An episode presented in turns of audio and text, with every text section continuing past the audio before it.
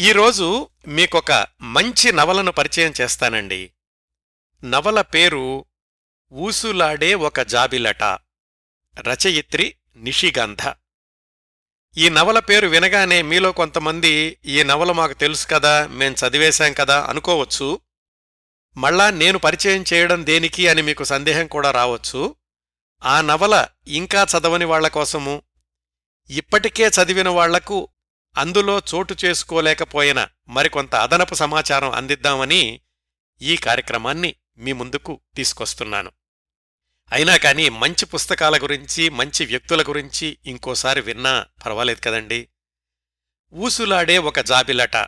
నవల కౌముది అంతర్జాల పత్రికలో జనవరి రెండు వేల ఎనిమిది నుంచి డిసెంబరు రెండు వేల ఎనిమిది వరకు ధారావాహికంగా ప్రచురితమైంది. సీరియల్గా వస్తున్నప్పుడే విశేష పాఠకాదరణ పొందింది. ఇప్పటికి కూడా ఈ నవల గురించి ఎవరో ఒకరు ఎక్కడో ఒకచోట ప్రస్తావించుకోవడం ఈ నవల ప్రత్యేకతకు నిదర్శనం. క్రిందటి సంవత్సరమే ఈ నవల ప్రింట్ పుస్తకంగా కూడా రెండు ఆంధ్ర రాష్ట్రాల్లోనూ విడుదలయ్యింది. జి. మాల్యాద్రి గారు విజ్ఞాన ప్రచురణలు తరఫున ఈ పుస్తకాన్ని ప్రచురించారు. అక్కడ కూడా విడుదలైనటువంటి రెండు నెలల్లోనే ప్రతులన్నీ అమ్ముడైపోయి మళ్ళా రెండో ముద్రణ కోసం కూడా సిద్ధమవుతోంది. ఇంతగా పాఠకాదరణ పొందిన ఇంకా పొందుతున్న ఈ చిన్న నవల నూట ముప్పై నూట నలభై పేజీల నవలలో ఏముంది? ఎందుకు అంతగా పాఠకులకు చేరువయ్యింది? ఈ నవలా పరిచయం పూర్తయ్యాక ఈ ప్రశ్నలకు సమాధానం నేను వేరుగా చెప్పాల్సిన అవసరం లేదనుకుంటాను. ఈ నవల వ్రాసిన నిషిగంధ ప్రాథమికంగా కవయిత్రి. పదిహేను సంవత్సరాల క్రిందట నిషిగంధ వ్రాసిన ఈ నవల రచయిత్రిగా ఆమెకు ఇది మొట్టమొదటి నవల. ఇంతవరకు కూడా ఆమె వ్రాసింది ఇదొక్కటే నవల. బహుశా భవిష్యత్తులో ఆమె నుంచి మరిన్ని మంచి నవలలు రావాలని ఆశిద్దాం. ప్రపంచంలోని అన్ని భాషల్లోనూ లేఖా సాహిత్యం అని ఒక ప్రక్రియ ఉందండి. అంటే ప్రముఖులు వ్రాసినటువంటి ఉత్తరాలకు సాహిత్య గౌరవం దక్కడం ఒక విధానమైతే ఉత్తరాల రూపంలోనే కథలు నవలలు వ్రాయడం అనేది మరొక విధానం. ఆధునిక సాహిత్యంలో అయితే నలభై సంవత్సరాల క్రిందట మిత్రులు ఆత్మీయులు మల్లాది వెంకటకృష్ణమూర్తి గారు ఉత్తరాల రూపంలోనే దూరం అనే నవల రాశారు. ఆ రోజుల్లో అది కూడా పాఠకుల్ని విపరీతంగా ఆకట్టుకుంది. ఈరోజు నేను పరిచయం చెయ్యబోతున్న ఊసులాడే ఒక జాబిలట కూడా లేఖా సాహిత్యమే. అంటే నవలంతా కూడా ఉత్తరాల రూపంలోనే ఉంటుంది మొదట్నుంచి చివరిదాకా పూర్తిగా ఉత్తరాల రూపంలోనే నవల వ్రాయడం అనేది అంత తేలికైన విషయమేమీ కాదు. ఎందుకంటే మధ్యలో రచయిత నేరేషన్ ఉండదు ఇతర పాత్రలు సంభాషణలు ఉండవు. ఉత్తరాల్లోనే సన్నివేశాల్ని కల్పించి కథని మలుపులు తిప్పుతూ పాఠకుల్ని కట్టిపడేయడం అనేది పెద్ద సవాల్. ఆ ప్రక్రియను తొలి రచనలోనే అత్యంత సమర్థవంతంగా నిర్వహించారు రచయిత్రి నిషిగంధ వాట్సప్ ఫేస్బుక్ ఇన్స్టాగ్రామ్ అంతా కూడా ఇన్స్టంట్ మయమైపోయినటువంటి ఈ రోజుల్లో ఈ తరానికి ఉత్తరాలు వ్రాసుకోవడం అంటే కొత్తగా ఉంటుందేమో కానీ ఇవేమీ లేనటువంటి నలభై యాభై సంవత్సరాల క్రిందట ఉత్తరాలు వ్రాసుకోవడం అనేది ప్రధాన సమాచార సాధనం. ఉత్తరాలు వ్రాయడం అందుకోవడం అనేది చాలామందికి నిత్య జీవితంలో విడదీయరన్నటువంటి భాగం. ఇప్పుడు మనం తెలుసుకోబోతున్న నవల విషయానికొస్తే అంతవరకు ఒకళ్ళతో ఒకళ్ళకి అస్సలు పరిచయం లేని ఒక యువకుడు యువతి వ్రాసుకున్నటువంటి ఉత్తరాల పరంపర ఈ ఊసులాడే ఒక జాబిలట నవలంతా కూడా. అస్సలు పరిచయం లేని అబ్బాయి అమ్మాయి ఎందుకు ఉత్తరాలు వ్రాసుకుంటారు అంటే దాన్నే ఆ రోజుల్లో కలం స్నేహం అనేవాళ్ళు అంటే పెన్ ఫ్రెండ్షిప్. ఈ ఉత్తరాలన్నీ కూడా వాళ్ళిద్దరూ పంతొమ్మిది వందల ఎనభై ఐదు ఎనభై ఎనిమిది సంవత్సరాల మధ్యలో వ్రాసుకున్నవి. మొట్టమొదటి ఉత్తరం మార్చ్ ఐదు పంతొమ్మిది వందల ఎనభై ఐదున వ్రాసిందైతే చిట్ట చివరి ఉత్తరం పంతొమ్మిది వందల ఎనభై ఎనిమిది సెప్టెంబర్ పదిహేను అంటే సుమారుగా మూడున్నర సంవత్సరాల వ్యవధిలో జరిగినటువంటి లేఖల పరంపర ఈ నవలంతా కూడా. అమ్మాయి పేరు కార్తీక.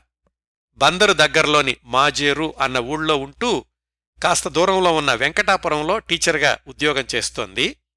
నవల ప్రారంభంలో ఆమెకింకా పెళ్ళి కాలేదు. అబ్బాయి పేరు వంశీమోహన్ హైదరాబాదులో ఉద్యోగం చేస్తున్నాడు. పెళ్ళయింది. భార్య పేరు రాధిక. ఇద్దరు చిన్న పిల్లలు సంతానం. పెళ్ళి కాని అమ్మాయికి పెళ్ళైన అబ్బాయికి ఒకరినొకరు కలుసుకోకుండా పరిచయం ఎలా ఏర్పడింది వాళ్ళు ఉత్తరాలు వ్రాసుకున్నటువంటి ఆ మూడున్నర సంవత్సరాల్లో వాళ్ళ జీవితాలు ఎలాంటి మలుపులు తిరిగాయి సహజంగానే హృదయాల్ని కదిలించేటటువంటి ముగింపు. ఇదండి అతి క్లుప్తంగా ఊసులాడే ఒక జాబిలట నవల యొక్క ఇతివృత్తం. కథలోకి ప్రవేశిద్దాం. ఎప్పట్లాగానే నవలంతా చదవడం కాకుండా కథని ముఖ్య సన్నివేశాలని నేరేట్ చేస్తాను.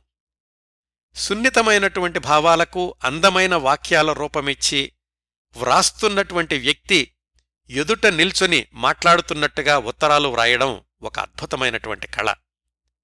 రచయిత్రి నిషిగంధ ఈ నవలలోని కార్తీక వంశీమోహన్ ఆ రెండు పాత్రల్లోకి పరకాయ ప్రవేశం చేసి రచనను కొనసాగించినటువంటి శైలి సజీవమైన అమ్మాయి అబ్బాయి వ్రాసుకున్న ఉత్తరాలే అనిపించేలాగా ఉంటుంది.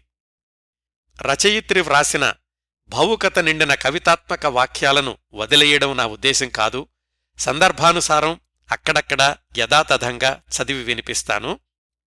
ఇంకొక విషయం ఏమిటంటే ఈ నవల వ్యక్తిగతంగా నన్ను అవినాభావంగా అల్లుకున్నటువంటి నవల. మరిన్ని వివరాలు చివర్లో చెప్తాను. ఇంకా ఊసులాడే ఒక జాబిలట నవల కథలోకి ప్రవేశిద్దాం. కృష్ణా జిల్లాలో బందరు అంటే మచిలీపట్నం నుంచి చల్లపల్లి వెళ్ళే త్రోవలో పదిహేను కిలోమీటర్ల దూరంలో ప్రధాన రహదారి నుంచి కాస్త లోపలగా మాజేరు అనే ఊరు ఉంది. ఈ నవలలో మొట్టమొదటి ఉత్తరం పంతొమ్మిది వందల ఎనభై ఐదు మార్చి ఐదున ఆ ఊరు నుంచి హైదరాబాదు నుంచి వెలువడే మయూరి అనే పత్రికలో కవితలు వ్రాసే ప్రభాతకు వ్రాయబడింది. ఎవరు వ్రాశారో కింద సంతకం లేదు. మయూరి పత్రికలో వచ్చే ప్రభాత వ్రాసేటటువంటి కవితల్ని మెచ్చుకుంటూ వ్రాసినటువంటి ఉత్తరం అది. ఓ రెండెళ్ళ తర్వాత మళ్ళీ ఆ మాజేరు నుంచే రెండో ఉత్తరం ప్రభాతకు రాసింది. ఈసారి ఉత్తరం రాసిన వాళ్ళ పేరుంది. ఆ ఉత్తరం రాసింది కార్తీక. రెండు నెలల క్రిందట పేరు లేకుండా ఉత్తరం రాసింది నేనే. మీ కవితలంటే నాకు పిచ్చి అభిమానం. వీలైనప్పుడు సమాధానమివ్వండి సొంత అడ్రస్ ఉన్న కవర్ కూడా పెడుతున్నాను అని వ్రాసింది కార్తీక. కవితలు రాసేటటువంటి ప్రభాతను మేడం అని సంబోధిస్తూ వ్రాసింది కార్తీక. దీనికి సమాధానం ఒక ఐదు రోజుల తర్వాత కార్తీకకు చేరింది. ఆ సమాధానం వ్రాసింది వంశీమోహన్ అనే అబ్బాయి. అతనే ప్రభాత కలం పేరుతోటి కవితలు వ్రాస్తోంది. అతను చెప్పాడు ఈ కలం పేరుతో కవితలు వ్రాస్తోంది నేనే చాలామంది ప్రభాత అంటే అమ్మాయి అనుకుంటారు కాదు అని తెలిసాక చాలామంది నిరుత్సాహపడతారు మరి మీరేమనుకుంటారో అని వ్రాస్తాడు రచయిత వంశీమోహన్. మరి ప్రభాత అంటే రచయిత్రి అనుకుని కదా కార్తీక ఉత్తరాలు వ్రాయడం మొదలుపెట్టింది మరిప్పుడు కొనసాగించిందా అంటే అవును. తర్వాత ఉత్తరంలో కార్తీక ఏం వ్రాసిందంటే మీ ఆటోగ్రాఫ్ ఇస్తూ మీరు షీ కాదు హీ అన్న విషయం కూడా చెప్పినప్పుడు మనసేదో సందిగ్ధావస్థలో పడిపోయింది. కారణం ఇది అని చెప్పలేను కాని బాగా దగ్గర అనుకున్న వ్యక్తి హఠాత్తుగా దూరం జరిగినట్లు అనిపించింది. అది కొంచెంసేపే నేను ఇష్టపడింది మీ సాహిత్యాన్ని కదా. మీరు ఎవరైంది తెలియడం వలన దాని విలువ నా ఇష్టం ఏదీ తగ్గదు. కానీ నాకెందుకో అబ్బాయిలు సమాజాభ్యుదయం విప్లవ భావాలు ఉన్న కవితలు వ్రాస్తారు అనిపిస్తుంది. మీరు దాన్ని అసత్యం చేశారు మీరు చాలా సెంటిమెంటల్గా రాస్తారు. మనసు ప్రాంగణం వెన్నెల తునకలు ప్రతిస్పందనల శీతల పవనం ఇలాంటి అద్భుతమైన పదాలు ఎలా సృష్టించగలరో అని వ్రాసింది కార్తీక. అలా మొదలైంది కార్తీక వంశీమోహన్ల మధ్య లేఖాయణం. మరి అంతవరకు ఒకరినొకరు చూసుకొని అస్సలు పరిచయం లేని వాళ్ళు ఏం రాసుకుంటారు ఉత్తరాల్లో? సహజంగానే ముందుగా ఒకళ్ళనొకళ్ళు మరింతగా పరిచయం చేసుకోవడం రోజువారీ వాళ్ళ జీవితాల్లో జరిగిన ఇంకా జరుగుతున్నటువంటి సన్నివేశాలు అభిరుచులు అభిప్రాయాలు ఇలా కొనసాగుతాయి ఉత్తరాలు. ఆ తరువాత వాళ్ళిద్దరి మధ్య కొనసాగిన నాలుగైదు ఉత్తరాల్లో వాళ్ళ వాళ్ళ నేపథ్యాలు ఒకరితో ఒకరు పంచుకున్నారు. కార్తీక మాజేరులో తన అమ్మమ్మ తాతయ్యల దగ్గరుంటూ కాస్త దూరంలో ఉన్న వెంకటాపురం అనే ఊళ్ళో స్కూల్లో టీచర్గా పనిచేస్తోంది. సాహిత్యం కవిత్వం పట్ల ఆసక్తి వాళ్ళ నాన్నగారి దగ్గర నుంచి వారసత్వంగా వచ్చింది. అటు ప్రభాత పేరుతో కవితలు వ్రాసేటటువంటి వంశీమోహన్ హైదరాబాదులో ఒక ప్రభుత్వ రంగ సంస్థలో ఉద్యోగి వివాహమైంది. భార్య పేరు రాధిక. ఇద్దరు పిల్లలు ఆదిత్య గౌతమ్ నాలుగేళ్ళు రెండేళ్ళు వయసు. అతను పుట్టు పెరిగింది హైదరాబాదులోనే కావడం వల్ల పల్లెటూరి వాతావరణం అంతగా పరిచయం లేదు. అందుకే కార్తీక తన ఊరి గురించి వర్ణిస్తుంటే ఆసక్తిగా స్పందిస్తూ ఉన్నాడు. కార్తీక తరచూ తన ఉత్తరాల్లో ప్రభాత అంటే వంశీ వ్రాసినటువంటి ఏదో ఒక కవితను ప్రస్తావిస్తూ అభినందిస్తూ కొన్నిసార్లు సందేహాలు అడుగుతూ వస్తోంది. ఒక ఉత్తరంలో నీ జ్ఞాపకాల చినుకులలో తడిసిన నా ఊహల విహంగాలు ఈ కవితల నెగళ్ళ చెంత చలికాచుకుంటున్నాయి నేస్తం ఇది వంశీమోహన్ వ్రాసిందే. ఇలాంటి కవితలు వ్రాయడానికి మీకు ప్రేరణ ఏమిటి అని అడిగింది కార్తీక. దానికి వంశీ సమాధానం చెప్పాడు. మీరు అడిగారు కదా నా రచనలకేదైనా ఇన్స్పిరేషన్ ఉందా అని. ఏ ఆర్టిస్ట్ అయినా చుట్టూ కనిపించే సౌందర్యం ఆనందం దిగులు బాధ ఇంకా మనసులో కదలాడే ఆశలు ఆవేశాలే ప్రభావితం చేస్తాయి అనుకుంటాను. తిలక్ అంటాడు ఈ కాలంలో బ్రతుకు ఈ ప్రపంచాన్ని ప్రతిఫలించు ఇంటికున్న కిటికీలన్నీ తెరిచి అన్ని పవనాల్ని ఆహ్వానించు. నువ్వు చెప్పేదేదైనా నీదై ఉండాలి నీలోనుంచి రావాలి అని ఒక్క రాయడమే కాదు మనం ఇష్టపడి చేసే ఏ పనైనా ఎలాంటి ఇన్హిబిషన్స్ లేకుండా మనసు నుంచి రావాలి అప్పుడే దానికి ఒక రకమైన శక్తి వస్తుంది నలుగురిని తాకుతుంది అని. కార్తీక వ్రాస్తున్నటువంటి ఉత్తరాలని తన భార్య రాధికకు కూడా చూపిస్తున్నానని ఆమె కూడా మిమ్మల్ని అడిగినట్లు చెప్పమంటోంది అని కూడా వ్రాస్తూ ఉంటాడు వంశీ. ఇలా నాలుగైదు నెలల పాటు సాగినటువంటి వాళ్ళ ఉత్తరాల్లో భావుకత స్వీట్ నథింగ్స్ కనిపిస్తాయి. కథని ఒక మలుపు తిప్పే సంభాషణ కార్తీక వ్రాసినటువంటి ఒక ఉత్తరంలో ఉంది. ఏం వ్రాసిందంటే మా పక్కింట్లో పెళ్ళి జరుగుతోంది. అసలు ఏం సాధిస్తున్నామని ఏం సాధించాలని ఈ పెళ్ళిళ్ళల్లో ఇంత హడావిడి చేస్తారో నాకు అర్థం కాదు. ఇదంతా అర్థం పర్థం లేని తంతు అని. దానికి ప్రతిగా వంశీ అడిగాడు. మన సమాజంలోని వివాహ వ్యవస్థ మీద మీకు నమ్మకం లేనట్లుంది అని. దానికి తన జీవితంలో జరిగిన తను చూసిన కొన్ని సంఘటనల గురించి సుదీర్ఘమైనటువంటి ఉత్తరం వ్రాస్తుంది కార్తీక. సారాంశం ఏమిటంటే నాకు పెళ్ళి అనే బంధం మీద నమ్మకం లేదు అనడం కంటే ఆ బంధంలో చిక్కుకోవడం ఇష్టం లేదు అని చెప్పాలి. అన్ని బంధాల కంటే భార్యాభర్తల బంధం గొప్పది అంటారు. కానీ అంత గొప్పదైతే జీవితమంతా వాళ్ళు రాజీ పడుతూ ఎందుకు బ్రతికేస్తారు? ప్రతి జంట జీవితంలో నిర్లిప్తత అంతర్వాహినిలాగా ఎందుకు ప్రవహిస్తుంది? నాకు అమ్మా నాన్న ఇద్దరూ లేరు. నాన్న నేను ఇంటర్ చదువుతున్నప్పుడు రెండు సంవత్సరాల క్రిందట మరణించాడు. నేను అమ్మమ్మ తాతయ్యలతో ఉంటాను. అంటే నేనిక్కడికి నాన్న అమ్మ పోయాక రాలేదు. నేను పుట్టి పెరిగింది ఇక్కడే అని. ఇంకా తన యొక్క భావాన్ని సమర్థించుకుంటూ కార్తీక చెప్పింది ఏమిటంటే ఆమె చూసినటువంటి మొదటి సంఘటన. వాళ్ళ మామయ్య పై చదువులు చదువుకుంటాను అంటే వాళ్ళ అమ్మమ్మ వద్దు అని అడ్డం కొట్టి పెళ్ళి చెయ్యాలని ప్రయత్నాలు ప్రారంభించింది ఎప్పుడో. అది ఇష్టం లేని మామయ్య చిన్నతనంలోనే ఇల్లు వదిలి వెళ్ళిపోయాడు. ఎక్కడుంటాడో తెలీదు ఇప్పటికూడా తిరిగి రాలేదు. ఇష్టం లేని పెళ్ళి అనే ప్రక్రియ ఒక మంచి మనిషిని కుటుంబానికి దూరం చేసింది. ఇది ఒక సంఘటన కార్తీకను ప్రభావితం చేసింది పెళ్ళి అంటే విముఖత కలగడానికి. కార్తీక చెప్పిన రెండో సంఘటన. కార్తీక వాళ్ళ నాన్న అత్తగారింటికి ఇల్లరికం వచ్చాడు. ఏవో ఆర్థిక సమస్యల వల్ల పెళ్ళయ్యాక భార్యతో పాటుగా అత్తగారింట్లోనే ఉన్నాడు. అంటే కార్తీక వాళ్ళ అమ్మమ్మగారింట్లో. ఆయనకు పుస్తకాలంటే అమితమైన ఆసక్తి సాహితీ ప్రియుడు. భార్యకి అంటే కార్తీక వాళ్ళమ్మకి అవేమీ పడవు. పల్లెటూరి వాతావరణం తప్ప ఇంకేమీ తెలీదు. పైగా భర్తని ఎప్పుడూ పుస్తకాలేనా అని విసుక్కుంటూ ఉంటుంది. కాస్త గయ్యాళ్ళి కూడా. ఇలా అభిరుచులు కలవనటువంటి వాళ్ళ కాపురంలో ఏకైక సంతానం కార్తీక. కార్తీక ఊహ తెలిసిన దగ్గర్నుంచి అమ్మా నాన్న సఖ్యంగా ఉండడం చూడలేదు. నాన్న ఎంత నెమ్మదిగా ఉందామనుకున్నా గాని తల్లి రెచ్చగొడుతూ ఉండేది. ఆ అసంతృప్తితో నాన్న కామెర్ల వ్యాధితోటి చనిపోయాడు. ఆయన చనిపోయాక తల్లి ప్రవర్తన మరింత విపరీతంగా మారింది. పెళ్ళి చేసి నా గొంతు కోసేశారు అని అమ్మా నాన్నల్ని అంటే కార్తీక వాళ్ళ అమ్మమ్మ తాతయ్యల్ని తిడుతూ ఉండేది. ఆ క్రమంలో ఒకరోజు తల్లి కూడా చనిపోయింది.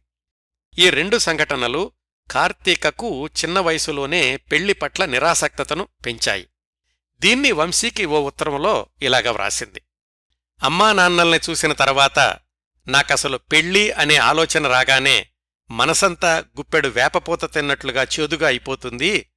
జీవితాంతం ఒకరికి బందీలా ఉండాలి అనే విషయం నేను భరించలేకపోతున్నాను. నాన్న చెప్పినట్లు నాకు చదవాలనుంది పిహెచ్డీ చేయాలనుంది. అసలు ఈ స్కూలు ఉద్యోగం చేయడానికే అమ్మమ్మ చాలా గొడవ చేసింది నీకంత అవసరం ఏమొచ్చిందని. అమ్మా నాన్న పోయాక తాతయ్య కాస్త గట్టిగానే మాట్లాడడం మొదలుపెట్టాడు. ఇప్పుడు ఉద్యోగానికి ఒప్పుకున్నా రేపు యూనివర్సిటీ వెళ్ళి చదవాలంటే పెద్ద యుద్ధమే చేయాల్సి వస్తుంది పెళ్ళి చేసుకున్నాక నువ్వేం చేసినా మాకు అభ్యంతరం లేదు అంటుంది అమ్మమ్మ. కానీ నాకసలు ఆ ఉద్దేశమే లేదు అంటే నమ్మదు. ఎప్పుడో కులం కాని వాడిని తీసుకొచ్చి వీణ్ణి ప్రేమించాను వీణ్ణే పెళ్ళి చేసుకుంటాను అంటానేమో అని ఆమె భయం. అందుకని నా మీద ఎప్పుడూ నిఘా వేసి ఉంచుతుంది. స్కూలు వేళ కాకుండా ఇంకెప్పుడైనా ఇంట్లో నుంచి బయటకు కదలాలంటే తను వేసే సవా లక్ష ప్రశ్నలకు చెప్పిగాని కదలడానికి లేదు అని. వీళ్ళిద్దరి మధ్య ప్రారంభమైనటువంటి ఈ సంభాషణ కథకి ఒక బలుపు అని మనకప్పుడు తెలీదు. తర్వాత ఉత్తరంలో వంశీమోహన్ ఏం వ్రాస్తాడంటే నాకనిపిస్తుంది ఒక్క మీ కుటుంబ పరిస్థితుల ఆధారంగా మీరు ఈ నిర్ణయానికి రావడం సబబు కాదేమో అని భార్యాభర్తలిద్దరిలోనూ ఒకే రకమైన వ్యక్తిత్వ వికాసం ఉండకపోవచ్చు అభిప్రాయ భేదాలుండొచ్చు. ఒకళ్ళు అవునంటారు ఇంకొకళ్ళు కాదంటారు. మరు నిమిషంలో వచ్చే పండక్కి పిల్లలకి ఏం కొనాలని సమాలోచనలు చేస్తారు? ఒక తుఫాను సాయంత్రం భర్త ఇంటికి రాకపోతే భార్య ఆందోళన పడుతుంది. అదే భార్యకి వంట్లో బాగోకపోతే భర్తకి కాళ్ళు చేతులు అడవు. పందిరి మల్లెతీగ ఈ రెండిట్లో ఒకటి లేని రెండవదాన్ని ఊహించగలమా? తననంతా ఆక్రమించేస్తుందని పందిరి ఆ పందిరి తప్ప తనకింక వేరే ప్రపంచమే లేదని మల్లెతీగ బాధపడి ఒకరినొకరు త్యజిస్తే మనం మల్లెల సువాసనలు ఆస్వాదించగలిగే వాళ్ళం కాదు కదా? మీ చుట్టూనే ఇంకా ఎన్నో కుటుంబాలుంటాయి. అంతవరకు ఎందుకు? మీ స్నేహితుల్లోనో లేక దగ్గర బంధువుల్లోనో మీ వయసున్న అమ్మాయిల్లోనో వివాహం అయిన వాళ్ళు ఉండి ఉంటారు. వాళ్ళను చూడండి వాళ్ళ జీవితాల గురించి అడగండి. మీ నిర్ణయంలో ఏమైనా మార్పు ఉండొచ్చేమో అని వంశీమోహన్ కార్తీకకు పెళ్ళి పట్ల ఉన్నటువంటి విముఖతను మరల్చడానికి ప్రయత్నించాడు. దీనికి కార్తీక సమాధానం ఏమిటంటే ఏమోనండి పెళ్ళి చేసుకున్న వాళ్ళని నేనేమీ విమర్శించను కానీ నాకైతే పెళ్ళి అనే పదం తలుచుకుంటూనే మొరటగా ఉంటోంది. ఇలా ఎంతకాలం అని మీరడిగితే నేను చెప్పలేను. నాకైతే ముందుగా పిహెచ్డీ చేయాలనుంది అని. ప్రతి వారం పది రోజులకి వంశీ కార్తీకల మధ్య ఉత్తరాలు నడుస్తున్నాయి. వంశీ తన ఉత్తరాల్లో భార్య తను ఎంత అన్యోన్యంగా ఉండేది? ఇంటికి రాగానే పిల్లలతో గడపడం ఎంత ఆనందంగా ఉంటుంది? ఇలాంటివి వ్రాస్తూ వివాహ బంధం దంపతుల జీవితాలకి ఎంత పరిపూర్ణతనిస్తుంది అనే కోణంలో తన అనుభవాలు వ్రాస్తున్నాడు. రెండు మూడు ఉత్తరాల తర్వాత కార్తీక వ్రాసింది. వాళ్ళ స్కూలుకి కొత్తగా భూషణం సులోచన అనే టీచర్ దంపతులు ట్రాన్స్ఫర్ మీద వచ్చారని వాళ్ళిద్దరూ రిటైర్మెంట్ వయసుకి దగ్గరలో ఉన్నారని తనకు చాలా దగ్గరయ్యారని తనని కూతురులాగా చూసుకుంటున్నారని వ్రాసింది. ఆ తర్వాత కొన్నాళ్ళకు ఇంకో సంఘటన వ్రాసింది కార్తీక. మా స్కూల్లో గ్రూప్ ఫోటోలు తీయడానికి ఒక ఫోటోగ్రాఫర్ వచ్చాడు. అతడి పేరు వికాస్. అతను భూషణం సులోచన మాస్టార్లకు బాగా తెలుసట. కాస్త ఆసక్తికరమైన కుర్రాడిలాగా ఉన్నాడు అని. అంటే ఇప్పటికీ వంశీ వంశీ కుటుంబం కార్తీక వీళ్ళతో పాటుగా భూషణం సులోచన అనే వయసు మళ్ళినటువంటి టీచర్ దంపతులు వికాస్ అనే కుర్రవాడు కథలో ప్రవేశించారన్నమాట. మరొక నెల రోజులకి రాసింది కార్తీకే వికాస్ అనే కుర్రాడు ఫోటోగ్రాఫర్ కాదు విద్యార్థి నాయకుడట. ఒకసారి భూషణం మాస్టారింటికెళ్ళినప్పుడు అతడి చొక్కా మీద రక్తపు మరకలున్నాయి. చల్లపల్లిలో జరిగిన విద్యార్థి సంఘం ప్రదర్శనల్లో పోలీసుల లాఠీచార్జీలో దెబ్బలు తిన్నాడట. మనిషి చాలా ఆదర్శవంతుడిలాగా ఉన్నాడు. భూషణం మాస్టారు కూడా ఈ కుర్రాణ్ణి చాలా ఆత్మీయంగా చూసుకుంటున్నారు అని. ఇలా వంశీ కార్తీకల మధ్య ఉత్తరాలు వ్రాసుకోవడం మొదలై తొమ్మిది నెలలైంది. పంతొమ్మిది వందల ఎనభై ఐదవ సంవత్సరం గడిచింది. ఇంతవరకు ఇద్దరూ ఒకరినొకరు కలుసుకోలేదు ప్రత్యక్షంగా చూసుకోలేదు. వాళ్ళ మధ్య వారధి ఉత్తరాలు మాత్రమే. మధ్యలో ఒకసారి కార్తీక వంశీని భార్యాపిల్లల ఫోటోలు పంపమంటే పంపించాడు. కార్తీక కూడా తన ఫోటో పంపించింది. అలా ఒకరినొకరు ఫోటోల్లో మాత్రమే చూసుకున్నారు అంతే. వంశీ భార్య రాధిక కూడా కార్తీకకి ఒకటి రెండు సార్లు ఉత్తరాలు రాసింది. ఇలాగా పంతొమ్మిది వందల ఎనభై ఆరవ సంవత్సరం వచ్చేసింది. హైదరాబాద్ సెంట్రల్ యూనివర్సిటీలో ఎంఫిల్ పని మీద వస్తున్నాను. మీ ఇంటి అడ్రస్ చెప్పండి వస్తాను అని వ్రాసింది ఉత్తరం కార్తీక వంశీమోహన్కి. మరో వారానికి మళ్ళీ కార్తీక నుంచే ఉత్తరం. హైదరాబాదు వచ్చాను కానీ పని పూర్తవడం ఆలస్యమైంది. స్నేహితులు కూడా ఉన్నారు అందుకని వెనక్కి వచ్చేశాను. మీ ఇంటికి రాలేకపోయాను అని. మా ఊళ్ళో శ్రీరామనవమికి మీరు రాధిక పిల్లలు అందరూ తప్పక రండి. మా పల్లెటూరు చూద్దురు గాని అని కూడా వ్రాసింది కార్తీక. వంశీ తన ఉత్తరాల్లో తన ఆఫీసు పని ఒత్తిడి పెరగడం కవితలు వ్రాయడం తగ్గించడం ఇలాంటి విశేషాలతో పాటు ఎప్పుడూ పిల్లల కబుర్లు భార్య రాధిక కూడా కార్తీక గురించి అడుగుతోందని వ్రాస్తున్నాడు. శ్రీరామనవమి సమయంలో వంశీ వాళ్ళ తాత నానమ్మ చనిపోవడంతోటి కార్తీక వాళ్ళ ఊరు రాలేకపోతున్నాను అని వ్రాశాడు. ఆ తర్వాత కొద్ది నెలల్లో వాళ్ళ మధ్య నడిచినటువంటి ఉత్తరాల్లో కార్తీక జీవితంలోని ముఖ్యమైన మార్పుల గురించి వంశీకి వ్రాసింది. వాటి సారాంశం ఏమిటంటే భూషణం మాస్టర్ ఇంటికొచ్చే వికాస్ అనే కుర్రాడు కేవలం స్టూడెంట్ యూనియన్ నాయకుడే కాదు బందర్ నోబుల్ కాలేజీలో లెక్చరర్గా కూడా పనిచేస్తున్నాడు. ఆ పక్కనే ఉన్నటువంటి అనాథ శరణాలయంలో పిల్లలకి తోడునీడగా ఉంటూ ఉంటాడు. కాలేజీ ఉద్యమాలు ఈ రెండూ లేని సమయంలో అతను అనాథ శరణాలయంలోనే వా పిల్లల యొక్క సేవలో గడుపుతూ ఉంటాడు. చిన్నప్పుడు తల్లిదండ్రులు కోల్పోయిన వికాస్కి భూషణం సులోచన దంపతులు అండాదండగా ఉంటున్నారు. భూషణం గారు కూడా ఆదివారాల్లో బందరెళ్ళి వికాస్ సహాయం చేసే అనాథ శరణాలయంలోని పిల్లలకి పాఠాలు చెప్పొస్తున్నారు. ఇదంతా గమనించిన కార్తీకకి వికాస్ అంటే మంచి అభిప్రాయం ఏర్పడింది. తను కూడా భూషణం మాస్టార్తో కలిసి ఆదివారం బందరెళ్ళి అనాథ శరణాలయంలో వాళ్ళకి సహాయం చేస్తోంది. ఆ క్రమంలో వికాస్ మంచితనం కార్తీకను మరింతగా ఆకర్షించింది. అటువైపు వంశీ రాధిక భార్యాభర్తల మధ్య అన్యోన్యత వాళ్ళిద్దరూ స్వచ్ఛమైన స్నేహంతో తనకి ఉత్తరాలు వ్రాయడం ఇటు భూషణం సులోచన మాస్టార్లు ఒకరినొకరు సహాయం చేసుకుంటూ వికాస్ కూడా చేసే సామాజిక సేవలో పాలు పంచుకోవడం ఇవన్నీ గమనిస్తున్నటువంటి కార్తీక మనసు నెమ్మది నెమ్మదిగా మారడం మొదలుపెట్టింది. ఒకప్పుడు వివాహబంధం అంటే చేదు అనుభవం అనుకున్న కార్తీక వీళ్ళందర్నీ చూసి భార్యాభర్తలు ఇలా అన్యోన్యంగా కూడా ఉండొచ్చు అన్న నిర్ణయానికి వచ్చింది. అదే క్రమంలో వికాస్కి కార్తీకకి మధ్య చనువు పెరిగింది. అతని నిజాయితీ ఆశయాలు నచ్చాయి కార్తీకకి. ఇవన్నీ వంశీకి వ్రాస్తోంది ఉత్తరాల్లో. వంశీ కూడా ఇంతకాలానికి నీకు నచ్చిన ఒక యువకుడు పరిచయమయ్యాడు నాకు చాలా ఆనందంగా ఉంది అని వ్రాశాడు. పంతొమ్మిది వందల ఎనభై ఆరు మధ్యలో వంశీకి ఒక ఉత్తరంలో చెప్పింది కార్తీక. తను వికాస్ని గుళ్ళో పెళ్ళి చేసుకున్నాను అని. వంశీ రాధికలు చాలా సంతోషించారు. ఇంతకాలానికి కార్తీక మనసు మార్చుకుని వివాహబంధం వైపు అడుగులేసింది అని. అయితే ఆ వివాహం అంత తేలిగ్గా జరగలేదు. కార్తీక వ్రాసిన ప్రకారం ఏం జరిగిందంటే కార్తీక వాళ్ళ అమ్మమ్మకి వికాస్ విషయం తెలిసి చాలా గొడవ చేసింది. కులాలు ఒకటి కాదు ఎలా పెళ్ళి చేసుకుంటావు అని బెదిరించింది. ఇంట్లో నుంచి బయటకు వెళ్ళకుండా కట్టడి చేసి అయిన వాళ్ళల్లో ఎవరినన్నా తీసుకొచ్చి తొందరగా కార్తీకకు పెళ్ళి చేద్దామని వాళ్ళమ్మమ్మ ప్రయత్నాలు మొదలుపెట్టింది.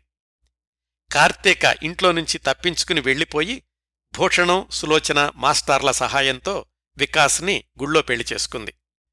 ఒకప్పుడు ఇంట్లో నుంచి బయటకెళ్ళాలంటేనే అమ్మమ్మ అనుమతి తీసుకునే కార్తీక ఒంటరిగా బయటకొచ్చేసి పెళ్ళు చేసుకునేంత ధైర్యం వచ్చేసింది.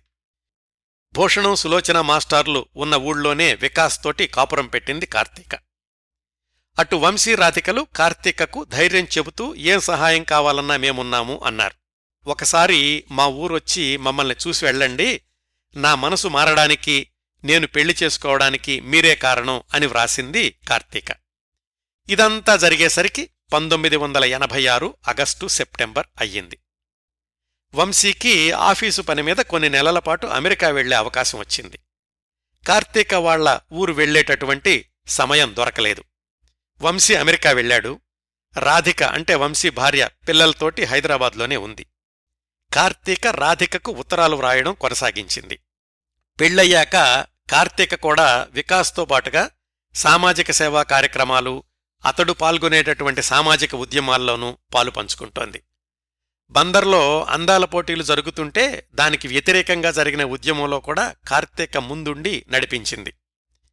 వికాస సాహచర్యంలో కార్తీక వ్యక్తిత్వం నూట ఎనభై డిగ్రీలు మారిందనమాట అంటే ఒకప్పటి కార్తీకకి ఇప్పుడు ఉద్యమాల్లో ఉరుకుతున్న కార్తీకకి అస్సలు పోలిక లేదు. అటు అమ్మమ్మ వాళ్ళతో మాత్రం సంబంధాలు తెగిపోయినాయి. ఇలాగా పంతొమ్మిది వందల ఎనభై ఆరు గడిచి పంతొమ్మిది వందల ఎనభై ఏడు వచ్చేసింది. వంశీ అమెరికాలో ఉన్నాడు ఆఫీస్ పని మీద. కార్తీక వికాసులు ఉద్యోగాలు చేస్తూ సామాజిక ఉద్యమాల్లో కలిసి పాల్గొంటున్నారు. పంతొమ్మిది వందల ఎనభై ఏడు మధ్యలో కార్తీక వికాసులకి ఒక బాబు పుట్టాడు. ఈ విషయం రాధికకు ఉత్తరంలో వ్రాసింది కార్తీక. బాబుకి హర్ష అని పేరు పెట్టుకున్నాం అని కూడా చెప్పింది. పంతొమ్మిది వందల ఎనభై ఏడు మధ్యకి వంశీ అమెరికా నుంచి తిరిగొచ్చేశాడు. బాబుని చూడ్డానికి రండి అని వ్రాసింది కార్తీక. అప్పుడే వంశీ వాళ్ళ నాన్న చనిపోవడంతోటి వెళ్ళలేకపోయాడు పంతొమ్మిది వందల ఎనభై ఏడులో వంశీ కార్తీకల మధ్య ఉత్తరాల వేగం తగ్గింది. పంతొమ్మిది వందల ఎనభై ఏడు నవంబర్లో ఒక ఉత్తరంలో వ్రాసింది కార్తీక వంశీకి. ఈ మధ్య తరచూ కడుపు నొప్పి వస్తోంది బాబు హర్షతో ఆడుకుంటున్నప్పుడు మర్చిపోతున్నాను కాని మామూలు సమయంలో ఆ నొప్పి భరించలేనంతగా ఉంటోంది అని. వంశీ వ్రాశాడు వెంటనే డాక్టర్ని సంప్రదించు అశ్రద్ధ చెయ్యొద్దు అని. ఇంతవరకు జరిగినటువంటి సంఘటనల్ని సమీక్షిస్తే వంశీ కార్తీకల మధ్య కలం స్నేహం మొదలై దాదాపు మూడేళ్ళయ్యింది. వాళ్ళ మధ్య చనువు మీరు నుంచి నువ్వు అని సంబోధించుకునేంతవరకు వెళ్ళింది వంశీ భార్య రాధిక కూడా కార్తీకకు మంచి మిత్రురాలయ్యింది అయితే ఫోటోల్లోనే తప్ప వాళ్ళు వ్యక్తిగతంగా కలుసుకునే అవకాశం రాలేదు. ఇటు కార్తీక జీవితంలో కూడా ఎన్నో మార్పులు జరిగాయి. పెళ్ళంటేనే అసహ్యించుకునే ఆమె వికాస్ని పెళ్ళి చేసుకుంది. ఓ బాబుకు తల్లయ్యింది ఉద్యమాల్లో ముందుంటోంది. ఇదండి ఇంతవరకు జరిగింది. ఇంకా ఈ కలం స్నేహం పర్వంలో చివరి సంవత్సరం పంతొమ్మిది వందల ఎనభై ఎనిమిది మొదలయ్యింది. పంతొమ్మిది వందల ఎనభై ఎనిమిది ఫిబ్రవరి ఎనిమిదిన వికాస్ అంటే కార్తీక భర్త వంశీకి ఒక ఉత్తరం వ్రాశాడు. ఏమనంటే నమస్తే వంశీగారు నేను వికాస్ని. తలవని తలంపులాగా ఈ ఉత్తరం ఏమిటా అనుకుంటున్నారా? మా కార్తీకకి మీ అంతటి ఆప్తులైన స్నేహితులు లేరు. మీ మధ్య ఏర్పడిన ఆత్మీయత కేవలం ఉత్తరాల వల్లనే అంటే నమ్మశక్యం కావడం లేదు. తనకి మీరంటే వల్లమాలిన గౌరవం అభిమానం నాకెప్పుడు చెప్తుంది. నేను దిగులుగా ఉన్నప్పుడు సమస్యల్లో ఉన్నప్పుడు కేవలం స్నేహితుడిగానే కాక ఒక గైడ్గా నాకు సహకరించిన మాస్టారు మా కవిగారు అని మరి మీ సహకారం ఇప్పుడు కొంచెం కావాలి ఈసారి మా ఇద్దరికీ. కార్తీక తన స్టమక్ పెయిన్ గురించి మీకు చెప్పింది కదా. మొన్ననే టెస్ట్ రిజల్ట్స్ వచ్చాయి. డాక్టర్ చెప్పింది విన్నాక నాకు ఏం చెయ్యాలో పాలుపోని పరిస్థితిలో ఉన్నాను. తెలిసిన ఆయన ఒకళ్ళు ఇవాళ హైదరాబాద్ వెళుతుంటే ఆయనతో ఈ లెటరు టెస్ట్ రిపోర్ట్లు కాపీలు మీకు అందచేయమని పంపుతున్నాను. హైదరాబాదులో ఎవరైనా మంచి రేడియాలజీ డాక్టర్ ఉంటే వాళ్ళకు చూపించి వాళ్ళ అభిప్రాయం సలహాలు కనుక్కోగలరా? అది కూడా వీలైనంత త్వరలో. కనీసం ఇద్దరిని సంప్రదిస్తే మంచిదనుకుంటున్నాను.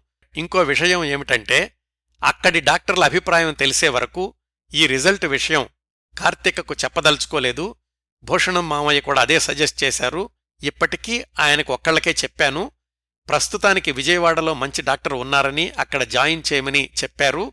నేను మీకు నాలుగు రోజుల్లో ఫోన్ చేస్తాను. ఈలోపు తనని విజయవాడ హాస్పిటల్లో చూపించి ట్రీట్మెంట్ స్టార్ట్ చేసేలా చూస్తాను అని. దానికి ఒక వారం తర్వాత వంశీ వ్రాసినటువంటి ఉత్తరం. ఫిబ్రవరి పద్నాలుగు పంతొమ్మిది వందల ఎనభై ఎనిమిది హైదరాబాద్.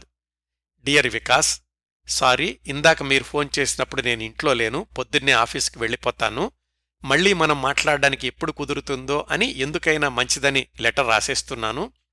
ఇప్పుడు నేనొచ్చింది డాక్టర్ దగ్గర నుంచే మీరు అడిగినట్లుగా ఒకళ్ళ దగ్గర కాకుండా ఇద్దరి దగ్గర రిపోర్ట్స్ చూపించాను ఇద్దరూ ఒకే విషయాన్ని కన్ఫర్మ్ చేశారు ప్రైమరీ లివర్ క్యాన్సర్ అని అంటే స్టమక్లోని వేరే పొరల నుంచి కాకుండా డైరెక్ట్గానే లివర్లోనే మొదలైనటువంటి క్యాన్సర్ వాళ్ళు చెప్పిందేంటంటే వెంటనే ట్రీట్మెంట్ అగ్రెసివ్ పేస్లో మొదలవ్వాలని ఎందుకంటే ఇది కనుక్కునే సమయానికే లివర్ని దాటి పెరిగిపోయేటటువంటి ఛాన్స్ ఎక్కువగా ఉంది అని చెప్పారు.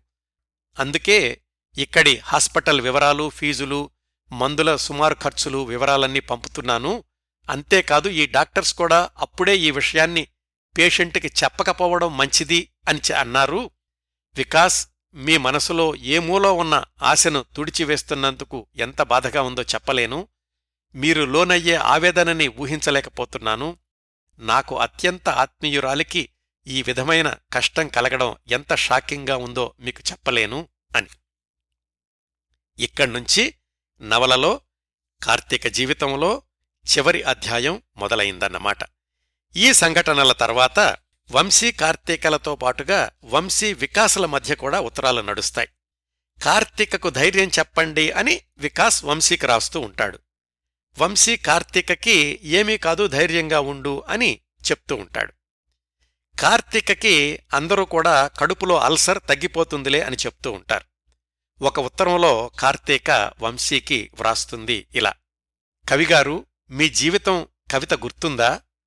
శీతల పవనం సంధ్యారాగం వాన వెలిసిన సమయం ఆకాశంలో ఇంద్రచాపం కలలు కనే జీవితం. నీలాకాశం పండువెన్నెల అర్ధరాత్రి అందమైన కల కోరుకునే జీవితం. ఆలోచన ఆందోళన అలజడి కలవరం భయపెట్టే జీవితం సమస్యలు సందేహాలు సుడిగుండాలు నడిసంద్రాలు ఎదురయ్యే జీవితం. మనం కలలుగని కావాలని కోరుకునే జీవితానికి మనకి లభించే జీవితానికి ఒక్కోసారి ఎంత తేడా ఉంటుందో కదా. వికాస్ తోటి పెళ్ళైన కొత్తలో అచ్చు ఇలాగే అనుకునేదాన్ని మళ్ళీ చాలా రోజుల తర్వాత ఇప్పుడు అనుకుంటున్నాను. కాకపోతే అప్పుడు నమ్మలేని సంతోషం ఇప్పుడు తెలియని ఆందోళన అని కార్తీక తన పరిస్థితి గురించి వంశీకి వ్రాసింది. వికాస్ కార్తీకని విజయవాడ ఆసుపత్రిలో చేర్పించాడు. ఎక్కడో మూలికల వైద్యం ఉంది అంటే జైపూర్ కూడా వెళ్ళొస్తాడు. ఇవన్నీ కార్తీక వంశీకి వ్రాస్తూ నా జబ్బు రోజురోజుకి ఎక్కువవుతోంది. వీళ్ళేమో ఏమీ లేదంటున్నారు. నాకేమో భయమేస్తోంది. వికాస్ నాకోసం పడుతున్న శ్రమ చూస్తుంటే జాలేస్తోంది. బాబు హర్షకి సంవత్సరం నిండుతోంది. నాకేమైనా జరగరానిది జరిగితే చిన్న బాబుతో వికాస్ ఎన్ని ఇబ్బందులు పడతాడో పెళ్ళి చేసుకుని తప్పు చేశానా అనిపిస్తోంది అంటుంటుంది. వంశీ ప్రతి ఉత్తరంలోనూ ధైర్యం చెబుతూ ఉంటాడు. భూషణం మాస్టార్కి తెలిసిన డాక్టర్లున్నారని కార్తీకని విశాఖపట్నంలోని ఆసుపత్రిలో చేర్పిస్తాడు వికాస్. ఇక్కడ్నుంచి వంశీకి కార్తీక వ్రాసేటటువంటి ఉత్తరాల సంఖ్య తగ్గుతూ ఉంటుంది. వికాస్ వంశీకి రాసే ఉత్తరాల సంఖ్య పెరుగుతూ ఉంటుంది. వికాస్ ఒక ఉత్తరంలో వ్రాస్తాడు వంశీకి. మా పెళ్ళి జరగడానికి పరోక్షంగా మీరే కారణం మీ కలం స్నేహం ఉత్తరాల ద్వారానే కార్తీక మనసు మారింది అదే మా పెళ్ళికి దారితీసింది కార్తీక ఆసుపత్రిలో ఎంతకాలం ఉంటుందో కూడా అనుమానమే. మీరు ఫ్యామిలీతో కలిసి ఒకసారి విశాఖపట్నం రండి మేమిద్దరమూ కలిసి మీకు కృతజ్ఞతలు చెప్పుకోవాలనుకుంటున్నాము అని. ఆ సమయంలోనే కార్తీక కూడా వంశీకి రాస్తుంది. నాకు ఏదో రేడియేషన్ ట్రీట్మెంట్ అంట అది ఇస్తున్నారు. అది చేసినన్ని రోజులు ఒళ్ళంతా మండిపోయినట్లుంటోంది అంటూ ఇంకా ఏం వ్రాసిందంటే జూన్ ఎనిమిది పంతొమ్మిది వందల ఎనభై ఎనిమిది వైజాగ్. ఎలా ఉన్నారు మిత్రమా? ఇది వంశీకి కార్తీక వ్రాసిన ఉత్తరమండి.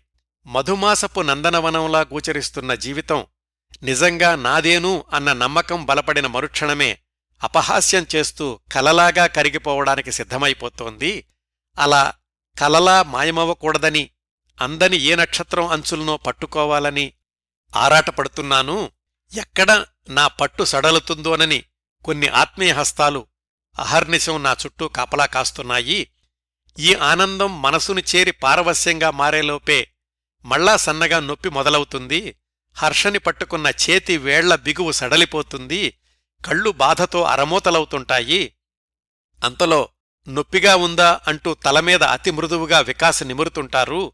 నా కంటి నీళ్ళని తుడుస్తూ తన కళ్ళు చెమరుస్తున్న సంగతే తలంపుకి రాదు. ఇంతకన్నా నరకం కూడదనిపిస్తుంది. ఒక అందమైన బంధాన్ని పరిచయం చేస్తూ జీవితంలో మలిపొద్దు మొన్ననేగా మొదలయింది. ఎన్నెన్ని కొత్త ఆశయాలు ఆలోచనలు చేతనైనంతగా అసహాయులకు కొత్త దారి చూపించాలనే తాపత్రయం బోల్డన్ని కొత్త ప్రణాళికలు తయారు చేసుకుంటుండగా ఇలా మంచానికి అతుక్కుపోవడంతో అప్పుడే ఆఖరి పొద్దు వచ్చేసిందా అనే ఆందోళన ఒకటి మనసుని పట్టి ఊపేస్తోంది. మరి నాది బాధో భయమో ఆందోళనో లేక అన్నీ కలిసో మనసు విప్పి చెప్పడానికి మీకన్నా ఆత్మీయులు లేరు. అందుకే లోపల కదలాడే ప్రతిభావాన్ని మీతో చెప్పందే మనసు ఊరుకోదు. మీ నేస్తం కోసం కవితలో కనిపించే ఆ స్నేహం నాకు మీరే. చీకటి పొరల్లో చిక్కుపడినప్పుడు నెమరేసుకునేందుకు ఒక జ్ఞాపకం కావాలి. మౌన సరస్సులో సుడులు తిరిగేటప్పుడు ఆహ్లాదం పంచేందుకు ఓ ఆత్మీయ స్వరం కావాలి. సమస్యల కత్తుల వంతెన మీద దిక్కుతోచనప్పుడు నేనున్నానని వెన్నుతట్టే ఒక నేస్తం కావాలి. మీ అడుగుల సవ్వడి వినిపించే ఉదయం కోసం ఎదురుచూస్తూ కార్తీక. దీనికి సమాధానంగా ఫలానా రోజు మేం వస్తున్నాము అని వంశీ ఉత్తరం రాశాడు. కాని ఆ రోజు కూడా వెళ్ళలేకపోయాడు. కారణం తర్వాత ఉత్తరంలో కార్తీకకు వ్రాశాడు. మేము వస్తాము అని చెప్పిన రోజుకి రెండు రోజుల ముందే చిన్నవాడికి ఆటల్లో యాక్సిడెంట్ అయింది. తీవ్రంగా తలకి దెబ్బ తగిలితే ఆసుపత్రిలో చేర్చాం. కాస్త సీరియస్ అవడంతోటి మా ప్రయాణం క్యాన్సిల్ చేసుకోవాల్సి వచ్చింది. బాబుకి తగ్గాక మళ్ళా ఎప్పుడు బయలుదేరి వస్తామో చెప్తాను అని. ఆసుపత్రిలో కార్తీకను తినేస్తున్న క్యాన్సర్ రోజురోజుకి భయంకరమవుతోంది. పంతొమ్మిది వందల ఎనభై ఎనిమిది జూన్ ఇరవై ఆరున కార్తీక వంశీకి వ్రాసినటువంటి ఉత్తరం అదే తన చివరి ఉత్తరం అవుతుందని కార్తీక ఊహించలేదు. అందులో ఏం వ్రాసిందంటే రోజురోజుకీ నా పరిస్థితి దిగజారుతోంది నొప్పి భరించలేకపోతున్నాను మీ బాబు త్వరగా కోలుకుని మీరొక్కసారి ఇక్కడికి రావాలి అని కోరుకుంటున్నాను నాకేదైనా జరిగేలోగా ఒక్కసారి మిమ్మల్ని చూడాలని ఉంది అంటూ ఇంకా ఆ ఉత్తరంలోని వాక్యాలు యథాతథంగా చదువుతాను.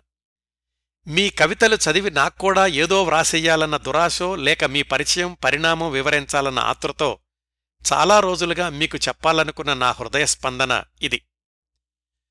గువ్వల కువకువల సుప్రభాతంతో నిద్రలేస్తున్న బాలభానుడు అసురసంధ్య అల్లరి తట్టుకోలేక ఎర్రబడ్డ మొహంతో అస్తమిస్తున్న సూర్యుడు గోరువెచ్చగా నిన్ను గుర్తుచేస్తే అది నా తప్పు కాదు. కనురెప్పల కింద బాష్పాలకే కాదు కలలకి కూడా చోటుందని ఉండాలని వాడిన పువ్వు మూగవేదనే కాదు స్వచ్ఛమైన పచ్చదనం సాక్షిగా రేపు విచ్చుకోబోతున్న మొగ్గ తెచ్చే ఆశల వర్ణాలని గుండెనిండా నింపుకోవాలని మిత్రమా నా నిశ్శబ్దపు ప్రపంచంలో నా వెతల కలతను దూరం చేస్తూ నువ్వు ఆలపించిన ఆత్మీయతారాగం గాయత్రీ మంత్రమై నా దోసిలిని నమ్మకాల పూలతో నింపుతూ హిమసమీరమై మనసుని కమ్మి పదాలే లేని నా బ్రతుకుని శ్లోకంలా మలచుకునేందుకు స్ఫూర్తివైన నువ్వున్న తీరాన్ని నేను చేరగలనా? ఒక్కసారి ఒకే ఒక్కసారి నిన్ను చూడాలని నువ్వు నేర్పిన నా బ్రతుకు పాట నీకు వినిపించాలని అది విని నీ పెదవులపై విరిసిన ఆనందపు నెలవంకలను దొంగిలించి దిగంతాల అంచులకు పరిగెట్టి పారిపోవాలని నేస్తం ఈ ఒక్క కోరిక తీర్చవు. ఇదంతా కార్తీక వ్రాసిందండి. ఇంకా ఏం రాసిందంటే ఆమె మనందరం కలిశాక వికాస్ని చూసి మంచి సెలక్షన్ అని మీ కళ్ళల్లో కనిపించే మెచ్చుకోలుకి చిన్నగా గర్వపడడానికి హర్ష ఆదిత్య గౌతములతో కలిసి ఇల్లంతా పరుగులు పెడుతుంటే నెమ్మది నెమ్మది అని హెచ్చరిస్తూనే మురిసిపోవడానికి ఈ ఆనందాన్ని అనుభవించడానికైనా తలుపులు తోసుకురావడానికి తొందరపడుతున్న మృత్యుదేవతని ధైర్యంగా ఎదిరించాలనిపిస్తుంది. అయినా ఇలా ఆసుపత్రిలో కాకుండా చక్కగా మా ఊళ్ళో మా ఇంట్లోనే కలుసుకుందాం వంశీగారు నాకేం పర్వాలేదు. మీరు కూడా ఆదిత్యకు పూర్తిగా నయమయ్యే వరకు ఈ ప్రయాణాల గురించి ఆలోచించకండి.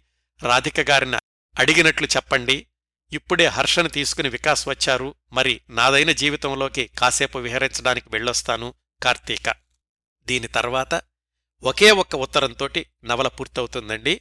అది కూడా మూడు నెలల తర్వాత సెప్టెంబర్ పదిహేను పంతొమ్మిది వందల ఎనభై ఎనిమిది. కార్తీక వాళ్ళ ఊరు నుంచి వాళ్ళ ఇంట్లో నుంచి కార్తీకకు వంశీ వ్రాసినటువంటి ఉత్తరం. అదేంటి? కార్తీక వాళ్ళ ఊళ్ళో ఉండి కార్తీకకు వంశీ ఎందుకు ఉత్తరం రాశాడు అని ఆశ్చర్యంగా ఉంది కదా. అతడు వ్రాసినటువంటి ఉత్తరంలో ముఖ్య భాగాలు చదువుతాను.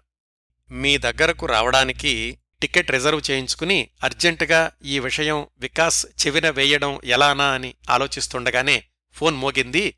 తీయగానే వికాస్ గొత్తు ఇంక నేను ఉత్సాహంగా నా ప్రయాణం గురించి చెప్పబోతుంటే అడ్డుపడి తను చెప్పిన విషయం విన్నాక నాకు ప్రపంచం గిర్రున తిరిగినట్లయింది. వికాస్ ఫోన్లో నాతో ఏం చెప్పాడంటే ఇంకా ఈ నొప్పి భరించే శక్తి నాకు లేదు. మీరు హర్ష జాగ్రత్త అంటూ నోట్ రాసిపెట్టి కార్తీక ఫ్యాన్కి హ్యాంగ్ చేసుకుందండి. గద్గదంగా అంటున్న వికాస్ మాటలు చెవిలో గింగురుమంటుంటే మనసు మెదడు ఐస్ బ్లాక్స్ మధ్య ఇరుక్కుని ఘనీభవించిన పరిస్థితి. అవతల వికాస్ హలో హలో అంటున్న నోరు కదపలేని అసహాయ స్థితి. ఏం జరిగిందో అర్థం కాక రాధికే నా చేతిలో నుంచి రిసీవర్ తీసుకుని మాట్లాడింది. ఇదంతా వంశీ వ్రాసినటువంటి ఉత్తరం అండి. దానిలో ఉన్నటువంటి వాక్యాలు ఇవన్నీ. అసలు ఇదెలా సాధ్యం కార్తీక? యముడిని సైతం తలుపవతలే నిలువరిస్తానని ఎంత గుండె నిబ్బరంతో చెప్పావు? మరి ఎన్ని బలహీన క్షణాలు నీమీద మూకమ్మడిగా దాడి చేస్తేనో నువ్వు ఇలాగా నీ ప్రాణాలు నువ్వు తీసుకుని ఉంటావు? కార్తీక స్కూల్ వాళ్ళు సంస్మరణ సభ ఏర్పాటు చేశారు. తను ఎంతో అభిమానించే మీరు లేని ఆ సభని ఊహించుకోలేము అని వికాస్ చెప్పగానే తప్పకుండా వస్తాను అన్నానే కాని నేను మొదటిసారి మీ ఊరికొచ్చేది ఇలాంటి సందర్భానిక కార్తీక లేకుండా ఆ ఊరిని చూడడానిక అనుకోగానే మనసులో బాధ సుళ్ళు తిరిగింది. మీ స్కూల్లో అడుగు పెడుతుంటే అప్పటి వరకు చూడని ఎందరో చిరకాల పరిచయస్తులు వికాస్తో సహా భూషణంగారి దంపతులు మీ అమ్మమ్మ తాతయ్యలు మీ మిత్రురాళ్ళు మాకు ఎలాంటి పరిచయ కార్యక్రమాలు అవసరం లేకపోయింది. దయచేసి ఇవాళ రాత్రికి ఉండండి అని వికాస్ అడగ్గానే సరేనని తలవుపేశాను నీకు సంబంధించిన మనుషులు పరిసరాలు వస్తువుల మధ్య నువ్వు లేకుండా నేను సంచరిస్తుంటే ఒకలాంటి సాంత్వన కలుగుతోంది. ఇకనుంచి వీటి గురించి చెప్పే నీ ఉత్తరమనే జాబిలి మా ఇంటికి రాదు. అందుకే మనసు పట్టేటన్ని జ్ఞాపకాలతో తిరిగి వెళ్ళాలనుకుంటున్నాను అల్లంత దూరంలో నువ్వు చెక్కడం మొదలుపెట్టి హడావుడిగా వదిలేసి వెళ్ళిపోయిన శిల్పం హర్ష. నిద్రలో అటు ఇటు కదులుతున్నాడు. ఈ గాలి తరంగాలలో మిళితమైపోయి వాడిని నువ్వు నిద్రపుచ్చుతున్నావు కదూ? భౌతికంగా నీ రూపం నీరవమైన ఈ పసివాడిని వదిలి నువ్వప్పుడే కనపడని లోకాలకు పోలేవని బలంగా అనిపిస్తోంది. ఈ చీకటి రాత్రి నిశ్శబ్దంగా నన్ను ఓదార్చడానికి ప్రయత్నిస్తుంటే ఈ స్వగతం రాసుకుంటున్నాను. కాదు కాదు నీకు రాస్తున్నాను. ఇది ఇక్కడే నీ టేబుల్ మీదే వదిలి వెళ్ళబోతున్నాను మెదడు సాధ్యం కాదు అంటున్న మనసు నమ్మడం లేదు. ఏ సమీరమో దిగంతాల వైపుకు పయనిస్తూ ఈ స్నేహితుడి కళ్ళలోని తడిని మనసులోని వేదనను నీ వరకు అందజేస్తుందనే పిచ్చి నమ్మకంతో రాస్తున్నాను. అసలు రహస్యం చెప్పాలంటే ఇక నువ్వే నాకు ఉత్తరం బాకీ అని నీ ఫోటోని చూసినప్పుడల్లా ఆట పట్టించడానికి రాస్తున్నాను. స్నేహమంటే కలిసి కాఫీలు టీలు తాగడాలు ఊసుపోని కబుర్లు చెప్పుకుని ఎవరికి వాళ్ళు వెళ్ళిపోవడాలు మాత్రమే కాదు అన్న విషయం అర్థమయ్యేలాగా చేశావు. మనుషులు ఎందుకు ఎలా బ్రతకాలోనని నువ్వు కలగజేసిన స్ఫూర్తికి మా మనసుల్లో వెన్నెలలు కురిపించిన నీ ఊసుల జాబిలికి నా అక్షర సుమాంజలి. కదిలిపోయే క్షణాలన్నీ కాలవాహినిలో లీనమవుతాయి. నీ చెలిమిలో గడిచిన కాలం మాత్రం వీడని నీడలా నన్నంటి ఉంటుంది. వెనుతిరిగిన నాకు దరహాసాలనందిస్తుంది వేసారిన మనసుకి వసంతం చూపిస్తుంది. అంతేనండి నవల.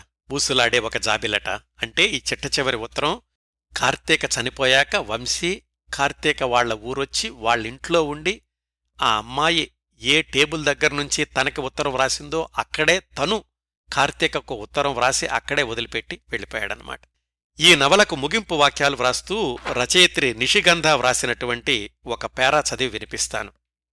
ఈ కథలో ఏ వ్యూహాలు లేవు ట్విస్టులు అంతకంటే లేవు తెలుగు సినిమాల్లో కనిపించే త్యాగశీలి పాత్రలూ లేవు ఉన్నదల్లా స్వచ్ఛమైన స్నేహం. ఇద్దరు మనుషుల మధ్య మొదలైనటువంటి స్నేహం వారి మనసుల దాకా పాకి కుటుంబాల్లోనూ విస్తరించి ఇతర స్నేహితులను కలుపుకున్న వైనం ఇది ఎప్పుడో ఎండమూరిగారన్నారు. చెట్టు నుంచి జారే ప్రతి శిథిలపత్రము వ్యధ కాదు జరిగిపోయిన కథ కాదు కొత్త చిగురికి చోటిచ్చే ప్రయత్నం. అందుకే ముగింపు ఏమైంది అని కాకుండా అసలు కథంతా అలముకున్న వంశీ కార్తీకల స్నేహ సౌరభాలను ఆఘ్రాణిద్దాం. వీలైతే మనము వీరిలాంటి నేస్తాన్ని సంపాదించుకోవడానికి ప్రయత్నిద్దాం. ఒకవేళ ఇప్పటికే ఇలాంటి నేస్తం మన జీవితంలో ఉండి ఉంటే ఆ బంధాన్ని ఇంకాస్త పటిష్టం చేసుకుందాం అని. ఇంత విషాదాంత కథ విన్నాక ఇంకేం చెప్పడానికి వినడానికి మనసు మోగపోతుంది కానీ ఈ కథ వెనుక కథ చెప్పడం కూడా ఈ కార్యక్రమంలో ముఖ్యమైనటువంటి భాగం కాబట్టి నా నెరేషన్ కొనసాగిస్తాను. రెండు వేల ఎనిమిది డిసెంబర్ నెల కౌముదిలో రచయిత్రి పై విధంగా నవలను ముగించాక నేను వ్రాసినటువంటి ఒక పేరా ఏమిటంటే అట్లా కార్తీక ఈ లోకం నుంచి బలవంతంగా నిష్క్రమించిన ఐదారు నెలలకి వికాస్ హైదరాబాద్ వెళ్ళాడు. వంశీ ఆఫీస్కి ఫోన్ చేసి ముఖ్యమంత్రి కార్యాలయంలో ఏదో పనిమీద వచ్చానని అదయ్యాక వచ్చి కలుస్తానని అన్నాడు. బాబు హర్ష ఎలా ఉన్నాడు అని అడిగాడు వంశీ ఫోన్లోనే.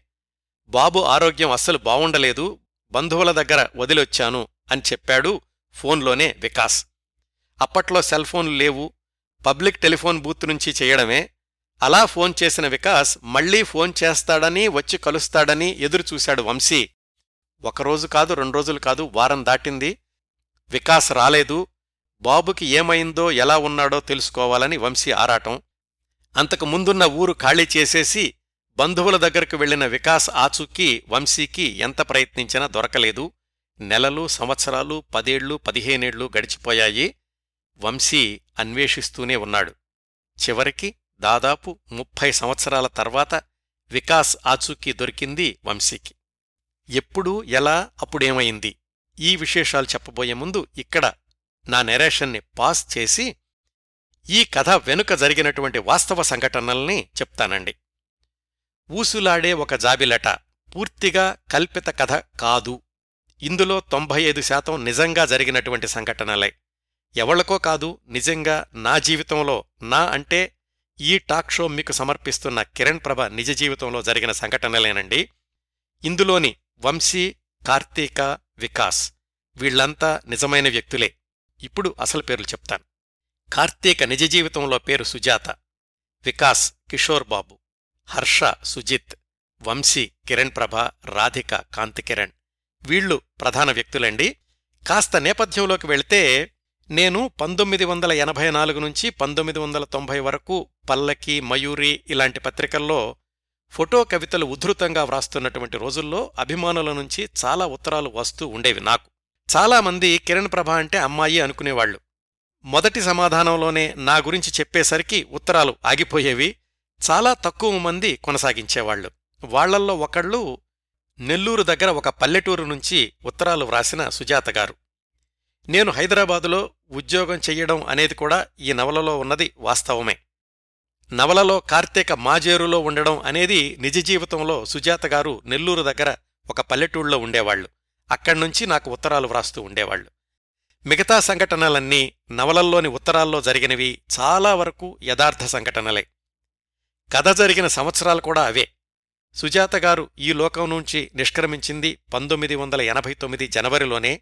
అయితే నవలలో వ్రాసినట్లుగా విశాఖపట్నం ఆసుపత్రిలో కాదు తిరుపతిలోని రూయా ఆసుపత్రిలో.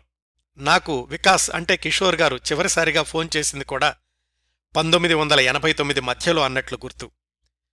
ఆ తర్వాత నుంచి నెల్లూరు చుట్టుపక్కల తెలిసిన వాళ్ళను ఎవరినడిగినా గాని కిషోర్ గారి సమాచారం ఇవ్వలేకపోయారు.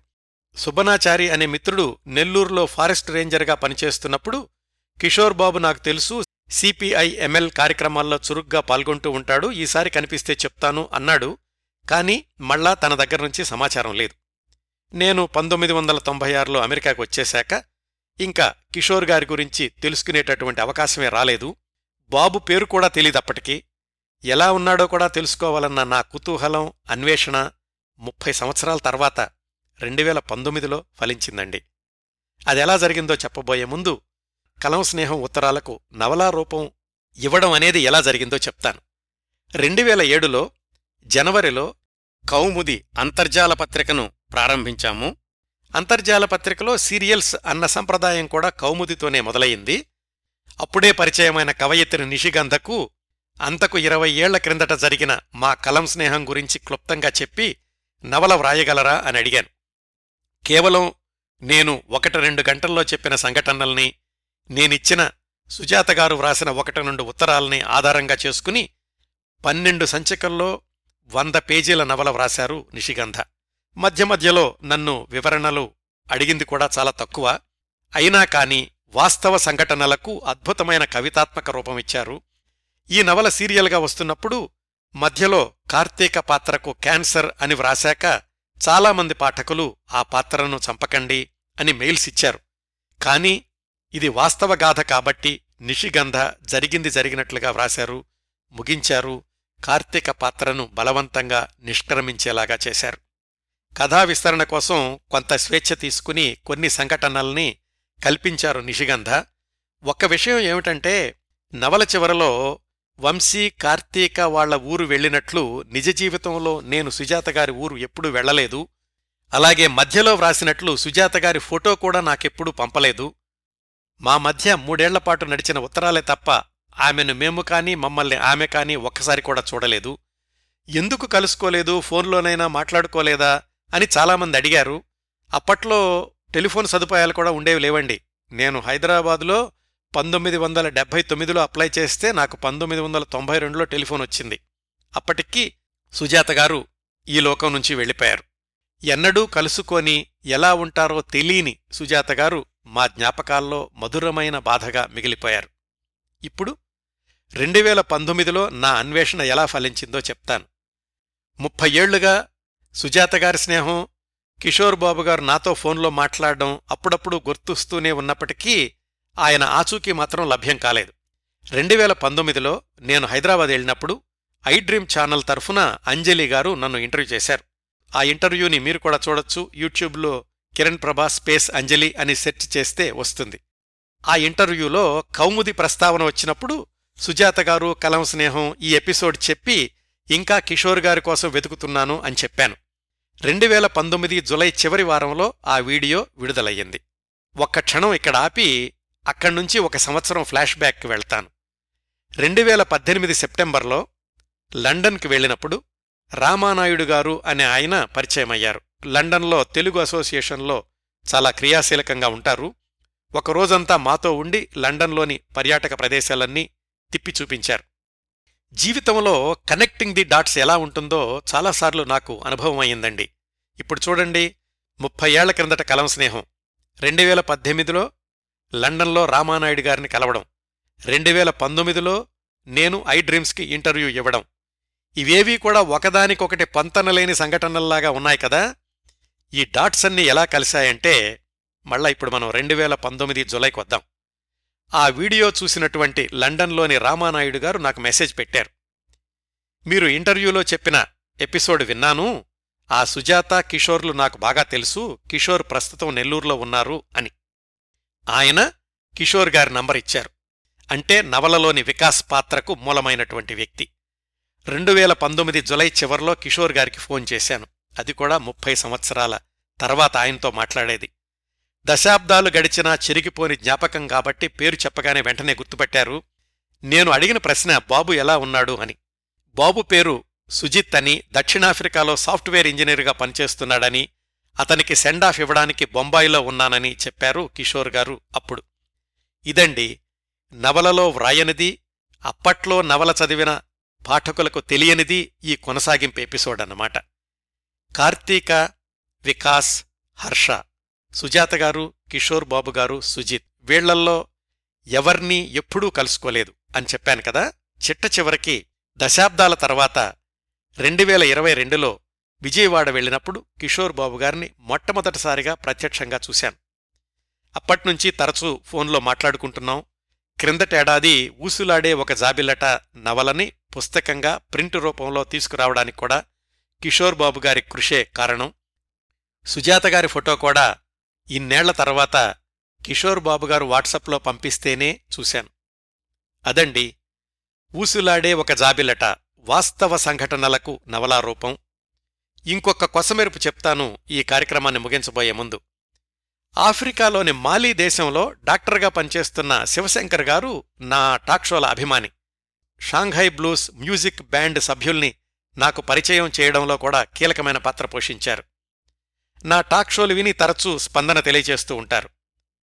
ఆ డాక్టర్ శివశంకర్ గారు రెండు వేల పంతొమ్మిదిలోని నా ఇంటర్వ్యూ విని నాకు మెసేజ్ పెట్టారు. ఆ సుజాత గారు నాకు వదిన వరస అవుతారు ఆమె చివరి రోజుల్లో తిరుపతిలోని రూయా ఆసుపత్రిలో ఉన్నప్పుడు నేను హైస్కూల్లో చదువుకుంటున్నాను. అప్పుడప్పుడు ఆసుపత్రికి క్యారేజ్ తీసుకెళ్తూ ఉండేవాణ్ణి. వదిన హ్యాంగ్ చేసుకున్న రోజు కూడా నాకు గుర్తుంది అని. మా అందరి జీవితాల నుంచి నిశ్శబ్దంగా నిష్క్రమించిన కార్తీక ఎందరి జ్ఞాపకాల్లో ఇప్పటికీ సజీవురాలు. ఊసులాడే ఒక జాబిలట నవల ద్వారా వేలాది మంది పాఠకుల హృదయాలను కదిలించారు. ఈ నవలను పూర్తిగా చదవడానికి కౌముది గ్రంథాలయం లింక్ యూట్యూబ్లోని డిస్క్రిప్షన్లో ఇస్తున్నాను. అలాగే ప్రింట్ పుస్తకం కావాలంటే ఆంధ్ర రాష్ట్రాల్లోని బుక్ షాప్స్లో సంప్రదించవచ్చు. లేదంటే అమెజాన్ ఇండియాలో దొరికేటటువంటి లింక్ కూడా నేను డిస్క్రిప్షన్లో ఇస్తున్నాను. ఈ కార్యక్రమాన్ని ఇంతటితో ముగిస్తానండి. మరొక మంచి కార్యక్రమంతో మళ్ళీ వారం కలుసుకుందాం. అంతవరకు నవ్వుతూ ఉండండి. మీ నవ్వులు పది మందికి పంచండి. ప్రస్తుతానికి మీ దగ్గర సెలవు తీసుకుంటోంది సదా మీ ఆదరాభిమానాలను కోరుకునే మీ కిరణ్ ప్రభ.